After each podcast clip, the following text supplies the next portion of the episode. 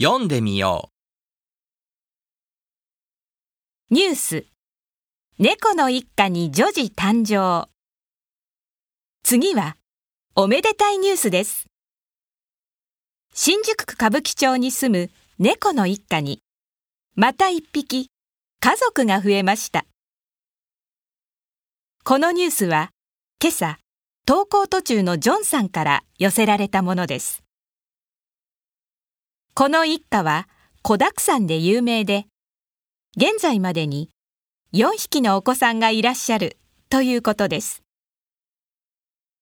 美人で有名なジェシカさんをはじめとして太郎くん次郎くん玉三郎くんとイケメン揃いの男子ばかり続きましたが今回待望の女児誕生です。